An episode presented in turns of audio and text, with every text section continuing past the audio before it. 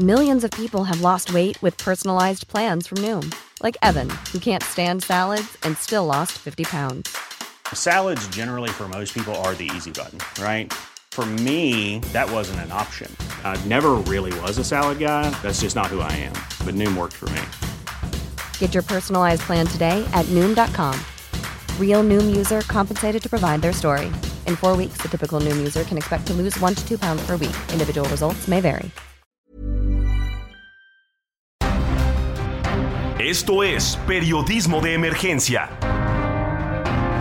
Con Hiroshi Takahashi, Arturo Rodríguez y Karen Torres. Con las reglas del oficio.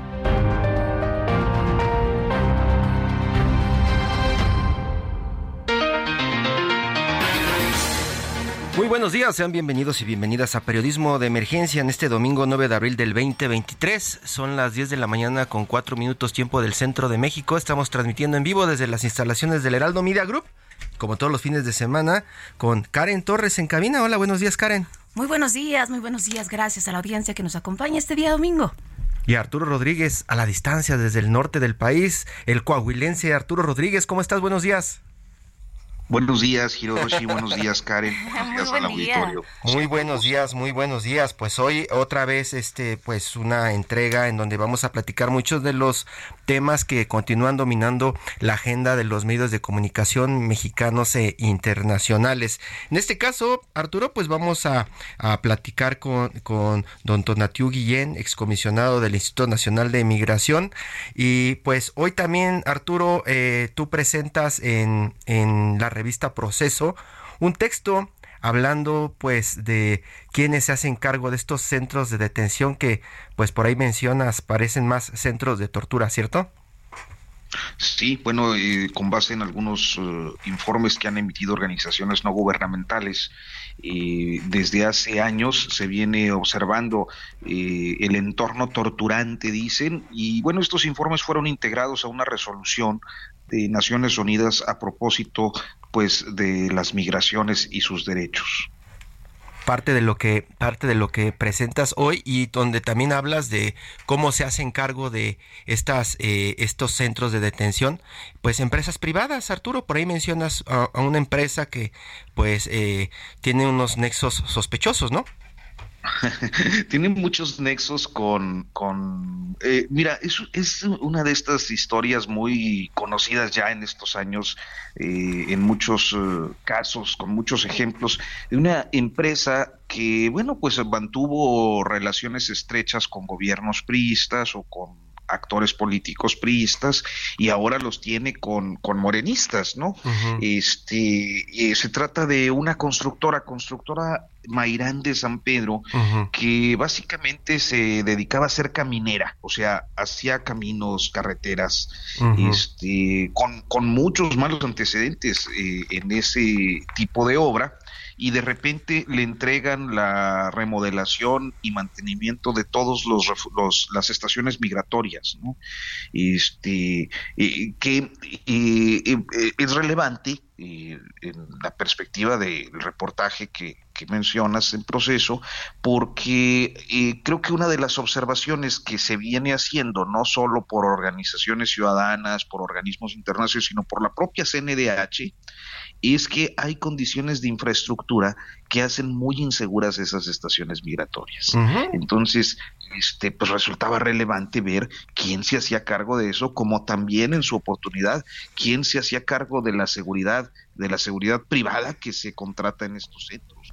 Sí, eh, parte de lo de la seguridad privada, como lo dimos a conocer en el periódico El Sol de México en su momento, con esta empresa CAMSA, ¿no? Que ya después confirmó la propia autoridad, ¿no? Que quedaba fuera, fuera de, de, todos estos concursos y de prestación de servicios. Eh, y pues eh, quien escribe hoy también en proceso es eh, el señor Tonatiu Guillén, excomisionado del Instituto Nacional de Migración, hoy profesor de la Universidad Nacional Autónoma de México. Dice que el crimen cometido en Ciudad Juárez el pasado 27 de marzo contra migrantes solicitantes de refugio, para hacer precisiones, es una tragedia eh, atroz que pudo evitarse. Han fallecido ya, como ustedes saben, 40 personas que antes fueron obligadas a salir de sus lugares de origen por diferentes causas, pero todas coincidentes en el propósito de proteger su vida y la de sus familias. Y dice Tonatiu Guillén, no hay manera de que el Estado mexicano escape de ser responsable directo de este crimen, pues las muertes sucedieron en sus instalaciones en el ejercicio abusivo, entre paréntesis, de funciones migratorias y en el contexto de una política migratoria severa, militarizada, marcada por la intervención de la Secretaría de Relaciones Exteriores, la Secretaría de Gobernación y el Instituto Nacional de Migración, junto con las Fuerzas Armadas, principalmente a través de la Guardia Nacional. Don Tonatiu, muy buenos días. Eh, ¿Cómo llegamos hasta, hasta este crimen? Y pues el Estado parece que sí se va a escapar. Pues buen día, ¿qué tal? Gracias por su invitación. Eh, pues el artículo argumenta justo que el contexto del crimen pues es el endurecimiento de la política migratoria.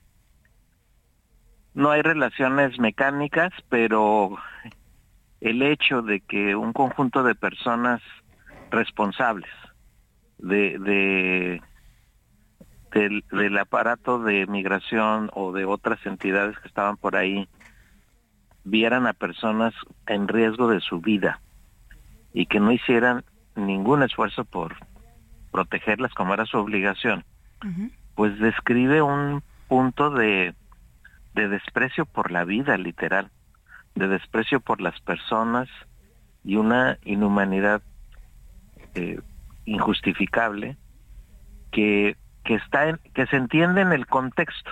No se justifica por ningún motivo, pero se entiende que es una secuencia de eventos que, que va, va enfilándose, no solamente al caso de Juárez, hay muchísimas experiencias otras de, de maltrato que, que están en ese contexto de, de, pues de política migratoria severa. Usted pregunta, pregunta ahí en el, texto de uno de los párrafos, antes de seguir desarrollando este argumento, ¿cómo, ¿cómo hemos llegado a esta injustificada y bárbara situación para hablar de la militarización precisamente de la política migratoria, no?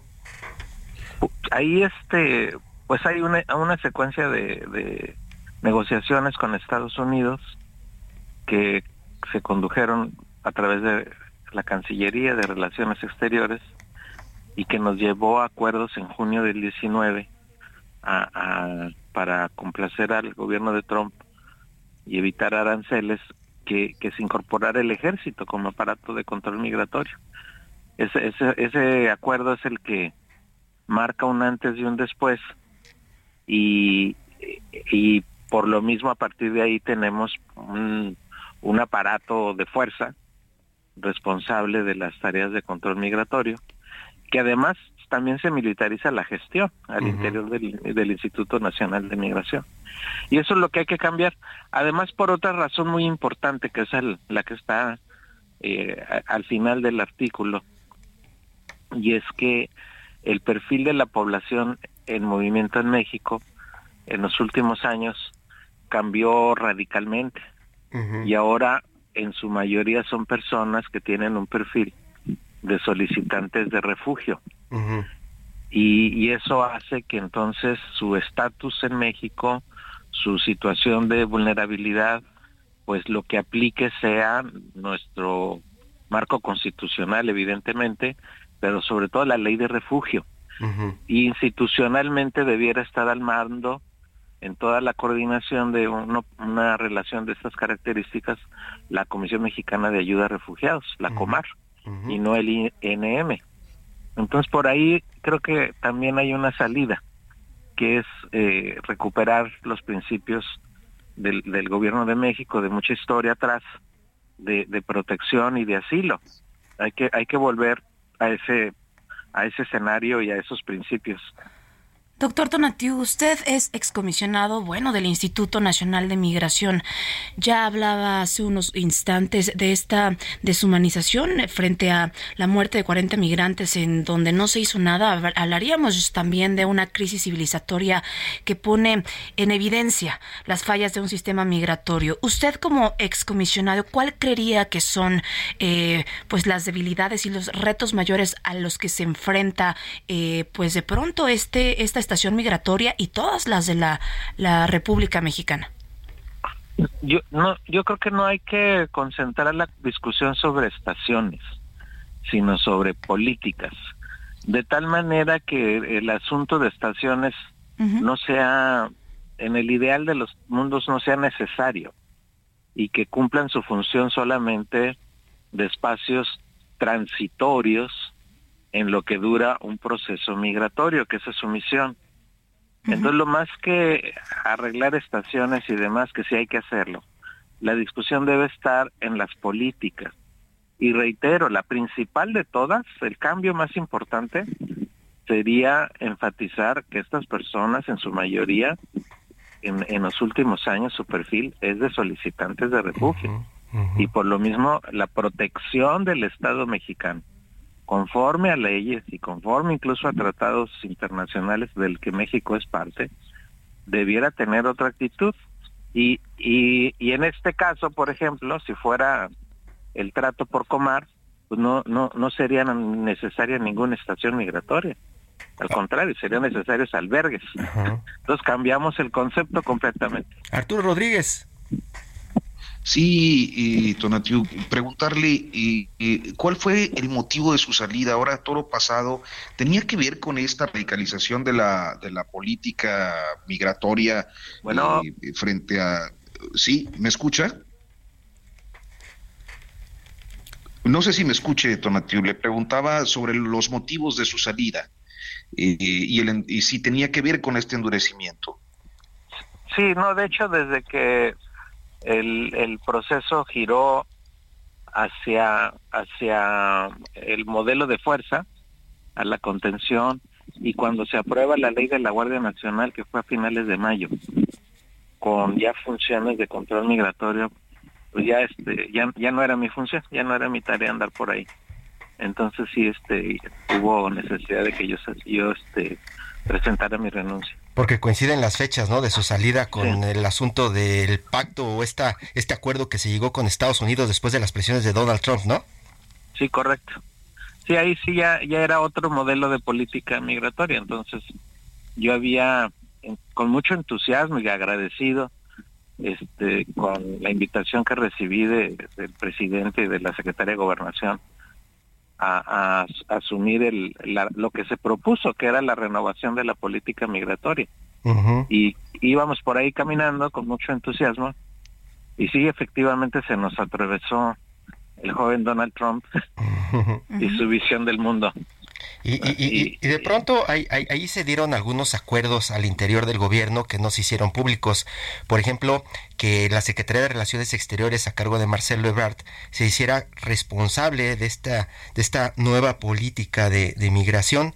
Y eso ha salido a relucir últimamente, precisamente con las acusaciones entre el secretario de Gobernación y el de Relaciones Exteriores, pues echándose, echándose la bolita, ¿no? Sobre la responsabilidad de este asunto. No, pues, pero sí fue público. Incluso el presidente en, dos o tres de sus reuniones de las mañanas sí sí señaló que la cuestión migratoria la veía el canciller. Eso, lo hizo. Y luego se formaliza después, en septiembre del 19, en, un, en un acuerdo que crea una comisión intersecretarial dirigida por Relaciones Exteriores. Pero es un hecho que el canciller estuvo en, en el control de la política migratoria desde antes de la toma de posesión, cuando se firman acuerdos con no se firma sino se establece porque no se podía firmar pero se establecen acuerdos con el gobierno de Trump que terminaron en el programa Quédate en México. Y que también fue un problema de gestión tremendo ¿no? un cambio de, de la relación bilateral muy importante en la materia y ahora llegamos hasta el punto de que se está promoviendo eh, la desaparición del Instituto Nacional de Migración y como usted dice, lo que debe enfocarse o lo que debe trabajarse es eh, eh, pues la Comar, ¿no? Sí, que no omite la urgente necesidad de, rehacer al instituto. Eso sí, eso no tengo ninguna duda. O sea, es, esa es una tarea pendiente todavía. Y usted dice que de pronto... hay que girar hacia la Comar. Hay, que girar, pero eh, ¿usted cree que eso sucede en algún momento o hasta que, o, que pueda eh, suceder con el cambio de gobierno? Yo lo que estoy deseando, lo que estoy tratando de explicar y justificar, eh, pues vamos a ver qué pasa. Ojalá mañana nos anuncien iniciativas en la dirección adecuada. Ojalá. Pues muchas gracias, muchas gracias por Un Pero antes de, de, despedirnos, quisiéramos ahondar mucho más en esto que nos menciona precisamente de la mejora de políticas públicas y lo que hace falta eh, de pronto para transitar a estas urgentes necesidades que, que pues ya, ya, son, ya son evidentes para todos. Sí, son, son, son cambios ya en puerta urgentes, necesarios, y, y que el dolor que ahora se ha generado con entre tantas familias y personas eh, pues sea un aliciente para rectificar hay un, aliciente. Y, dentro de su artículo, eh, don Donatiu, también menciona que el Estado no puede hacerse a un lado, pero yo le decía al principio de esta, de esta conversación que parece que ya se hizo a un lado porque no hay responsables y parece también que pues nadie va a, a cubrirle a cubrirle eh, las pérdidas a, a, los a los migrantes que fallecieron. Pues sería una pena y un agravio adicional. Y hablaría muy mal del Estado mexicano. Y ya se está hablando mucho no desde que el presidente de México en la mañanera prácticamente responsabilizó a los migrantes por encender la encender el lugar donde estaban recluidos y de pronto que comenzó a generarse ese mensaje por redes sociales y a repetirse entre la población era como una especie de justificación no de que eso les pasó por por andar eh, este eh, viniendo a un país que no era el, que no era el de ellos no y tratar de generar ruido y, y malestar entre sus captores no pues sí ojalá todo eso se rectifique. Es necesario. Arturo Rodríguez. No, pues nada, solo pensar en, que, bueno, hay una repetición de estos hechos. Ya había ocurrido con el caso de la estación en, en Tabasco, en Terosique, ahora sucede en Ciudad Juárez. Este, y yo pensaría que además de este cambio profundo en la política migratoria que usted nos comenta, ¿qué tendría que hacerse en términos eh, inmediatos para pues establecer una no repetición de, episodios tan tremendos como este? Justo un mea culpa y un giro a comer. Eso es imprescindible. Estamos tratando con una población que demanda, solicita y tiene plena justificación de protección y de asilo. Entonces es, es otro el panorama y la forma de su interacción con el Estado mexicano.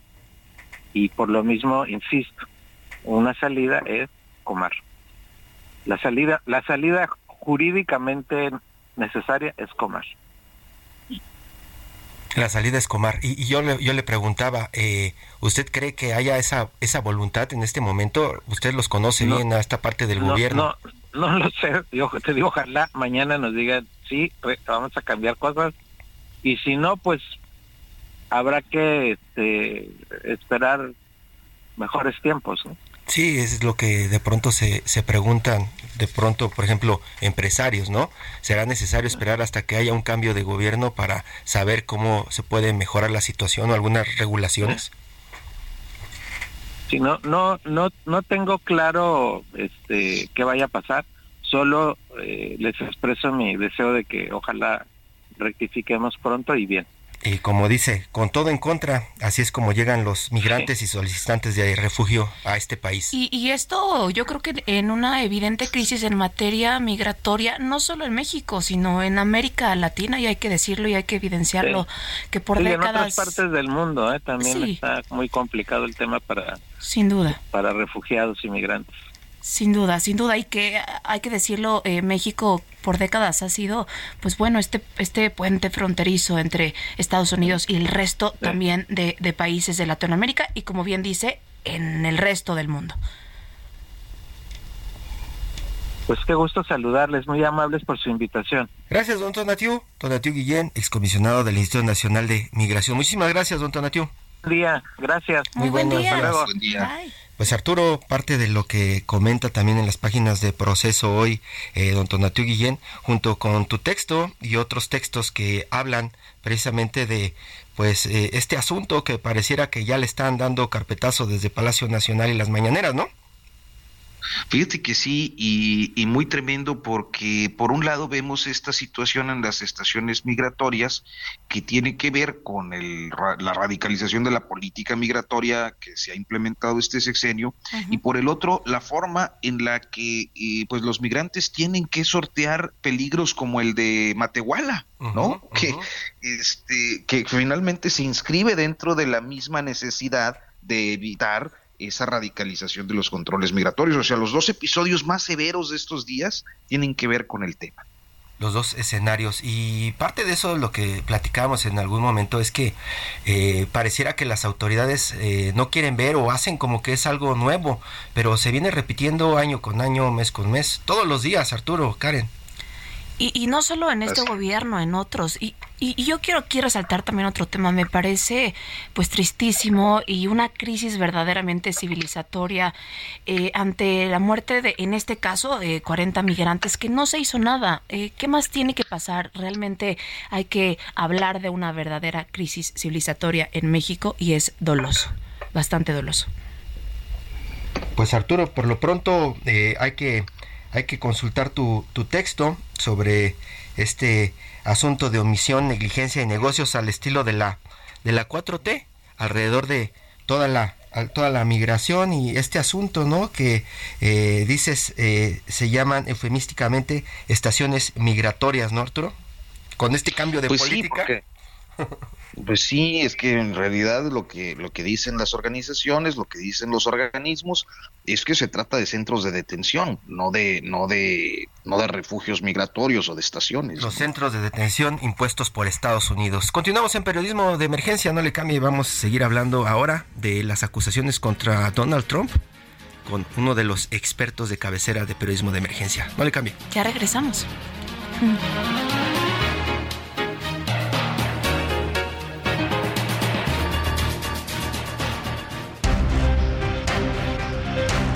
En un momento continuamos en Periodismo de Emergencia por el Heraldo Radio.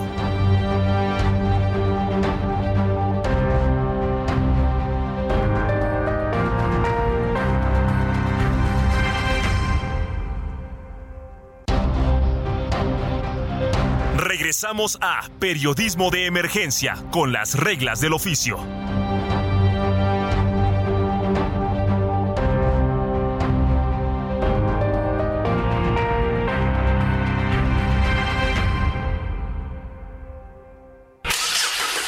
¿Viajas por carretera? Consulta la cuenta de Twitter Guardia Nacional Carreteras. En arroba gn-carreteras podrás revisar en tiempo real si hay accidentes o bloqueos, así como las condiciones del tránsito vehicular en las carreteras federales. Esta información evitará que te quedes atrapado y te ofrecerá posibles alternativas para completar tus viajes. Consulta arroba gn-carreteras y viaja seguro por las carreteras federales del país. Heraldo Media Group. Continuamos en periodismo de emergencia, son las 10 de la mañana con 31 minutos, tiempo del centro de México, y vamos a seguir platicando sobre la política en Estados Unidos, pero antes... Antes, anunciarles, si ustedes son fans de los juegos online, entonces esta noticia es para ustedes. Los invitamos a entrar a heraldo.com.mx y visitar Games Snacks, donde tendrán 36 juegos completamente gratuitos de donde elegir. La diversión nunca termina. Periodismo de emergencia. Con las reglas del oficio.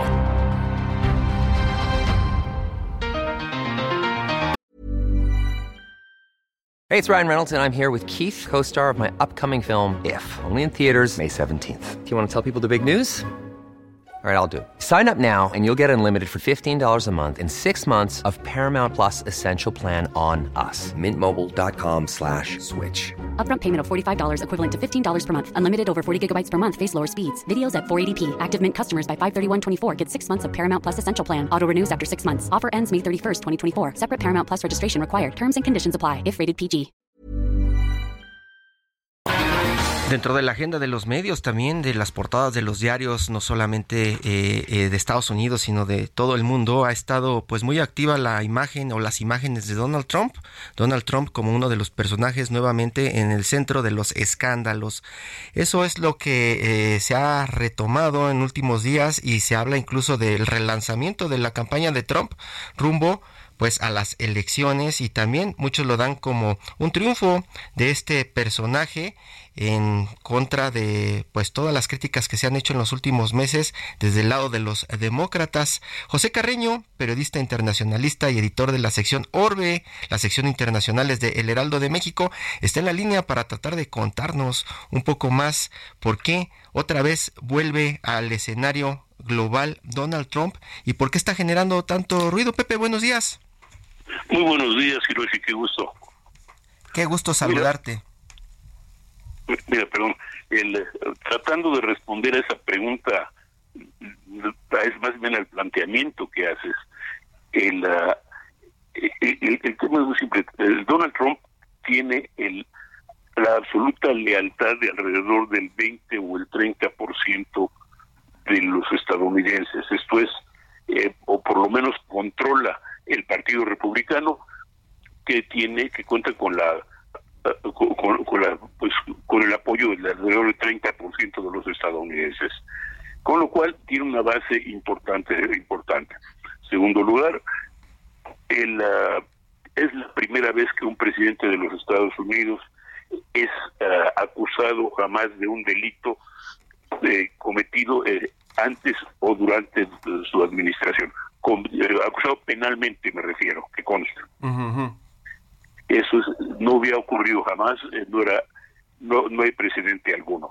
En tercer lugar, es eh, desde el punto de vista de Trump y de sus partidarios, es una represalia político, es un juicio, es, es un intento de, de, anularlo políticamente hacia las elecciones de 2024.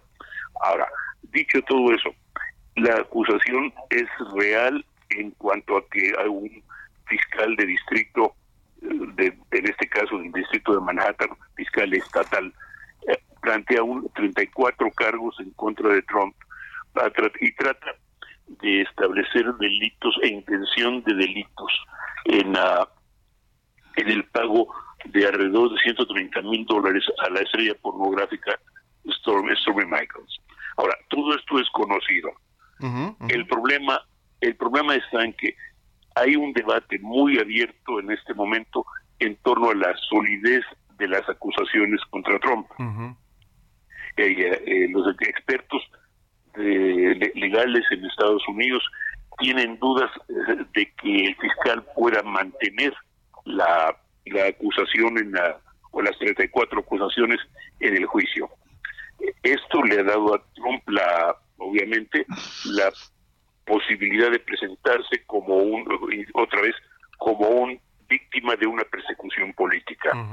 Y esto evidentemente resuena entre sus uh, entre sus uh, afiliados, entre sus uh, partidarios o entre gente que de alguna manera está en su favor.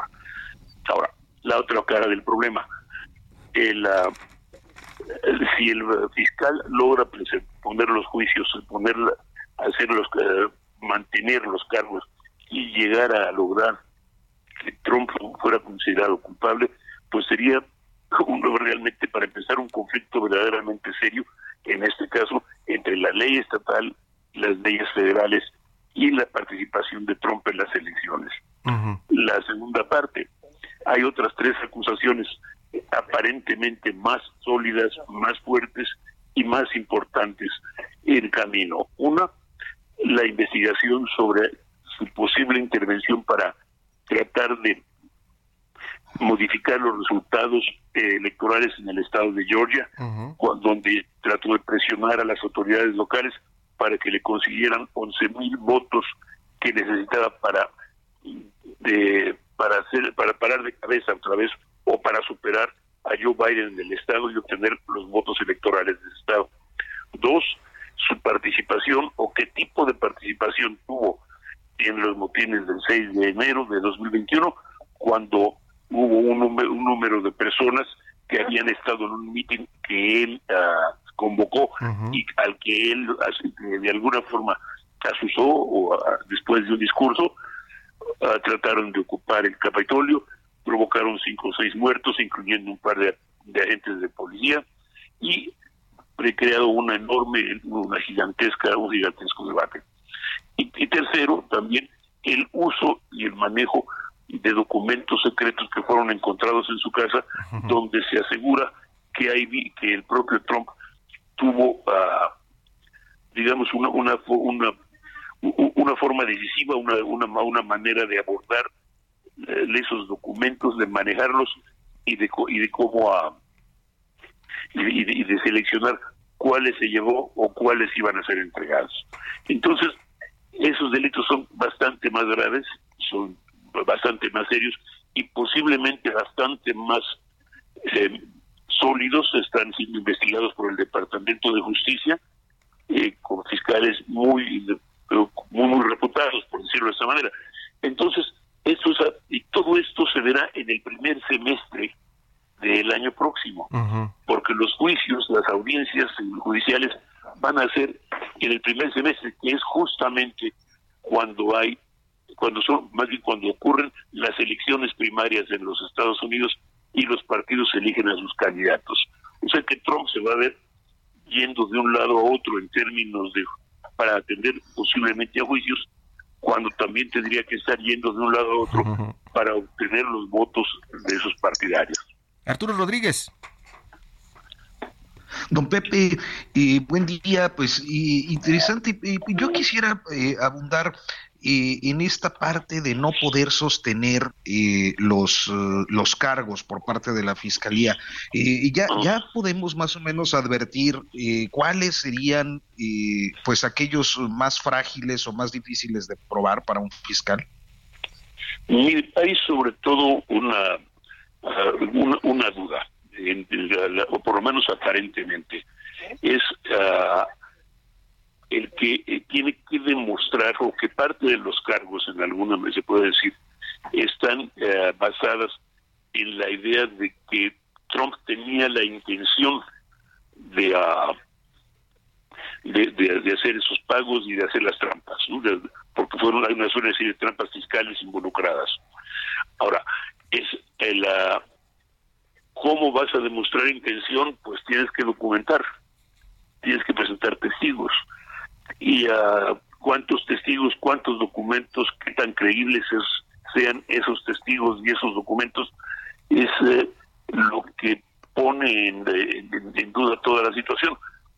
El, ah, uno de los principales testigos es el abogado, es Michael Cohen, que fue abogado de Trump durante la durante todos estos hechos, específicamente durante el pago, quien fue el encargado de hacer el pago y que hizo toda una serie de, uh, de movimientos para tratar de, de esconder el, el pago. Por lo menos eso es lo que él dice. Y obviamente la, Trump y sus abogados están tratando de desacreditar la credibilidad de, esta persona. Luego tienes el caso de, uh, de Stormy Michaels, una actriz pornográfica, que pues está pues apenas un, tal vez un paso, dos pasos arriba de prostitución, pues le pagaron por hacer sus, ah, por, por actuar, digamos. Y, ah, y obviamente también es un testigo muy endeble. Hay un tercer caso, una tercera persona, se llama Rachel McAdams, me parece, me parece, que fue una ex conejita de Playboy a la que también le pagaron por callarse en este caso a través de del público del eh, a, través del, del, editor de un tabloide escandaloso de Estados Unidos que fuera muy cercano a Trump. Ahora, el problema está en cómo mantener todas estas palabras, cómo mantener las acusaciones y demostrar. Por ejemplo, cómo uh, hay dudas, por ejemplo, se elevó lo que llaman la acusaciones de falsificación de, ah, de registros de negocios eh, al nivel de, de, delito. Eh, pero yo estoy hablando, en, esto es lo que dicen en Estados Unidos, concretamente en Nueva York. Entonces nadie sabe exactamente, porque además todo esto pudo haber estado, podría haber estado vinculado, pues asegurado, digámoslo de esa manera, desde meses antes de que se presentara la acusación, es decir, el, fiscal de Nueva York se le acusa de haberse ah, demorado demasiado en presentar todos estos cargos, podría hablarse tal vez de que estaba tratando de consolidarlos, podría hablarse también de que estaba ah, tratando de conseguir mejores pruebas, pero ah, en este momento todo es especulación de una forma u otra. Pura especulación. en este momento. Don José Carreño, em, nos hizo verdaderamente un gran recuento de cómo está, eh, bueno, este escenario. Donald Trump sin duda se ha convertido en el primer presidente estadounidense en afrontar cargos penales y eso será algo ya para la historia. ¿Cuál es el balance después de que, bueno, se ha declarado no culpable de estos 34 cargos? ¿Qué se espera eh, después de, eh, pues, esta posibilidad urgente de la oposición y adversarios de anularlo políticamente? ¿Esta podría ser una posibilidad? ¿Cómo lo ve? ¿Podría ser él el candidato republicano y regresar a presidencia? Mire, la, la, la, realidad es que es también parte del juego de especulaciones actual en los Estados Unidos. Eh, la, la visión más ah, extendida en este momento es de que obviamente el martirologio ayuda a Trump y lo hace, lo convierte pues otra vez en mártir frente a su gente. Pero más del 60% de los estadounidenses creen que Trump ha sido culpable de algún tipo de delito, de que de, que de que las de que sí efectivamente Trump hizo alguna cosa, eh, bueno, ha hecho cosas durante toda su vida, eh, tiene más de cuatro mil juicios como agente de bienes raíces o como empresario de bienes raíces. Y obviamente y muchas de sus trampas, de sus problemas han estado muy bien documentados, es parte de su personalidad el, esto evidentemente lo ayuda, en por lo menos frente a los republicanos. Ahora, el problema no está en los republicanos, cómo lo ayuda o deja de ayudarlo ante el público general y eso es lo que la gente, mucha gente cree que es donde Trump va a encontrar su problema, su, uh, su retórica, la retórica de su gente, pues sí los uh, fortalece, por decirlo de esa forma, los, los hace un núcleo más, más sólido, pero asusta, preocupa y no gusta, digamos, a más del 60% de los estadounidenses.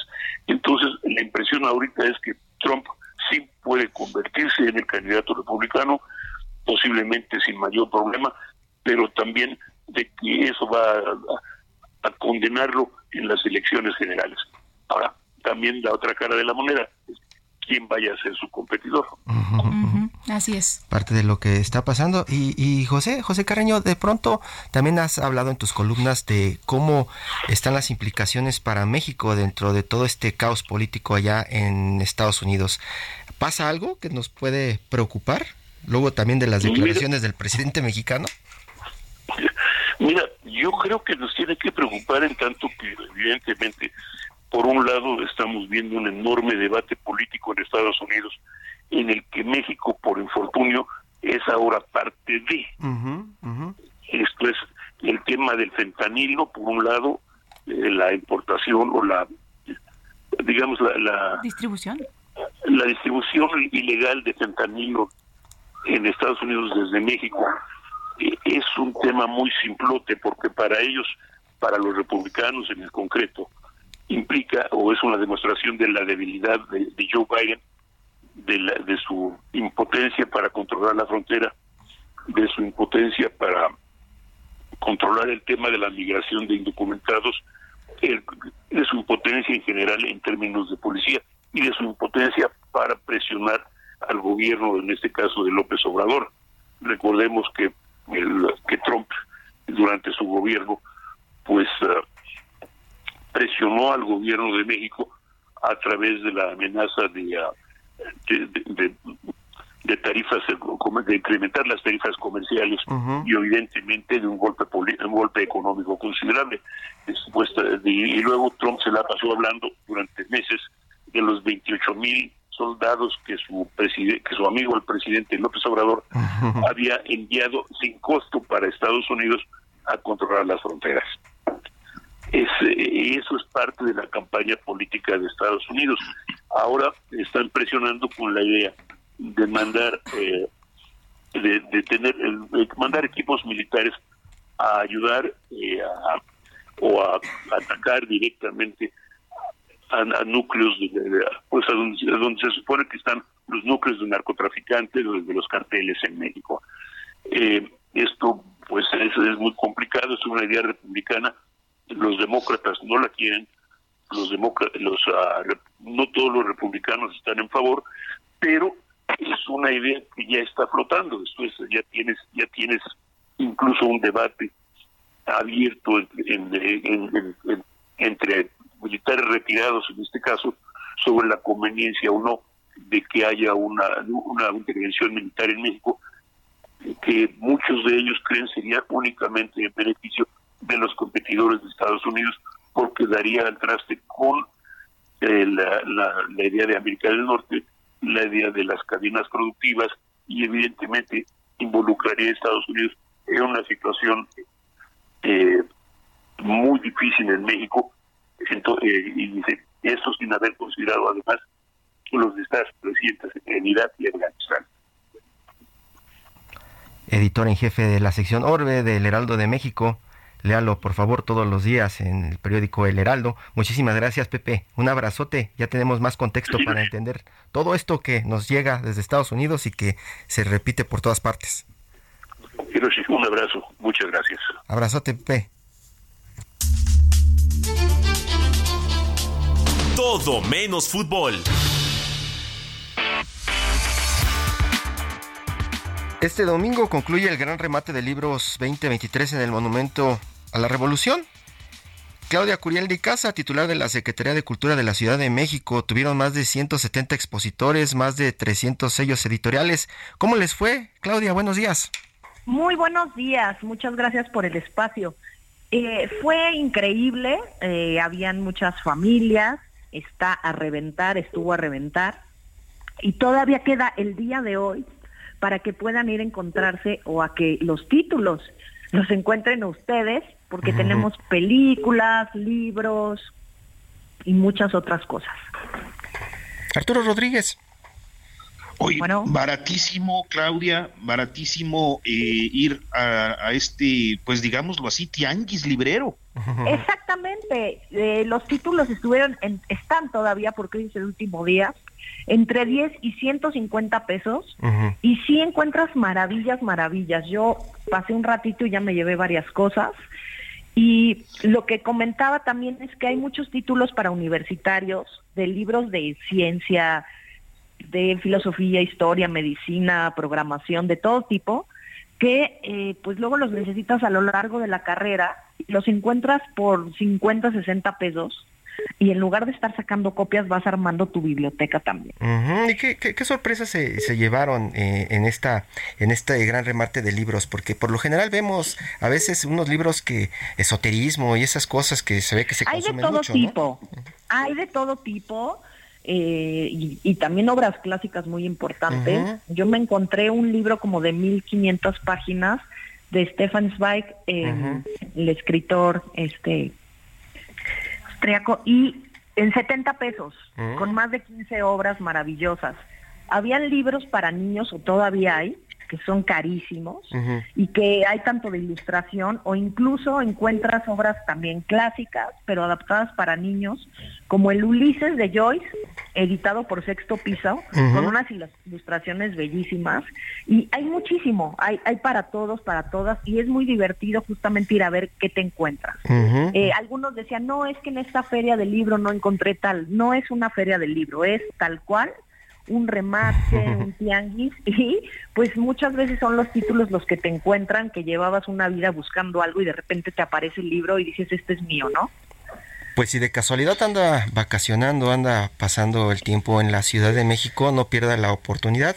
Claudia Curiel de Icaza, ¿hasta qué hora pueden darse una vuelta ya en el Monumento de la Revolución? Es el último día del gran remate de libros, eh, termina a las 8 de la noche, es en el Monumento a la Revolución es el último día, ha sido de verdad un gran éxito, pero justamente como ha funcionado muy bien vamos a hacer un segundo gran remate este año. Ah, sí. Maravilloso. ¿Para cuándo lo tienen planeado? Estamos revisando las fechas eh, con la Brigada para Leer en Libertad y lo estaremos anunciando también más adelante, pero va a haber una segunda feria en el año justamente por lo maravilloso que es poder comprar con esos precios y también para el apoyo al gremio editorial que tiene los libros embodegados y que no tiene ningún sentido que estén pagando rentas de bodegas y que los libros no los lea nadie, ¿no? Vimos mucha participación del Fondo de Cultura también, ¿verdad?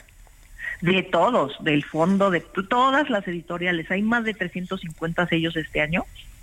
Y eh, también hay discos, hay acetatos, hay películas, libros y todo a un precio fantástico. Por 100 pesos te puedes llevar hasta tres cosas. Desafían esa idea de que los mexicanos no leemos. Exactamente, creo que ahí se demuestra. El año pasado eh, cuando hicimos el corte se vendieron 300 mil títulos. 300 mil. Parecería que no es, es de verdad. Entre películas, libros, discos y todo, aunque sea un libro de ilustración, 300 mil títulos en los cinco días del gran remate el año pasado, que veníamos de pandemia, que eso equivale a tres veces el zócalo con una persona con algo en la mano. ¿Me explicó? Tuvimos más de 160 mil visitantes y no se llevan uno, se llevan cinco, se llevan diez títulos. Entonces, y, ahora regresando de pandemia, pues imaginamos que mejor. No, y poder tener acceso a los libros de esta manera, pues es también importante. Pues Claudia Curiel de Casa, titular de la Secretaría de Cultura de la Ciudad de México, muchísimas gracias. Ya estaremos dándonos una vuelta antes de las ocho. A ver si encontramos algo bueno. No, todavía hay de todo, está maravilloso, hay muchísimo. Los esperamos en el Monumento a la Revolución. Y pronto también en otra entrega, pues nos adelantas cuando viene este segundo remate de libros del 2023. Muchas gracias. Muchas gracias, muy buenos días. Muy, buenos días. Karen, Arturo, llegamos al final del programa y pues no queda más que decir que nos escuchamos la siguiente semana, el siguiente fin de semana. Un honor, un honor. El sábado. el sábado, mi querido Arturo. Un abrazo hasta el norte. Muy buenos días.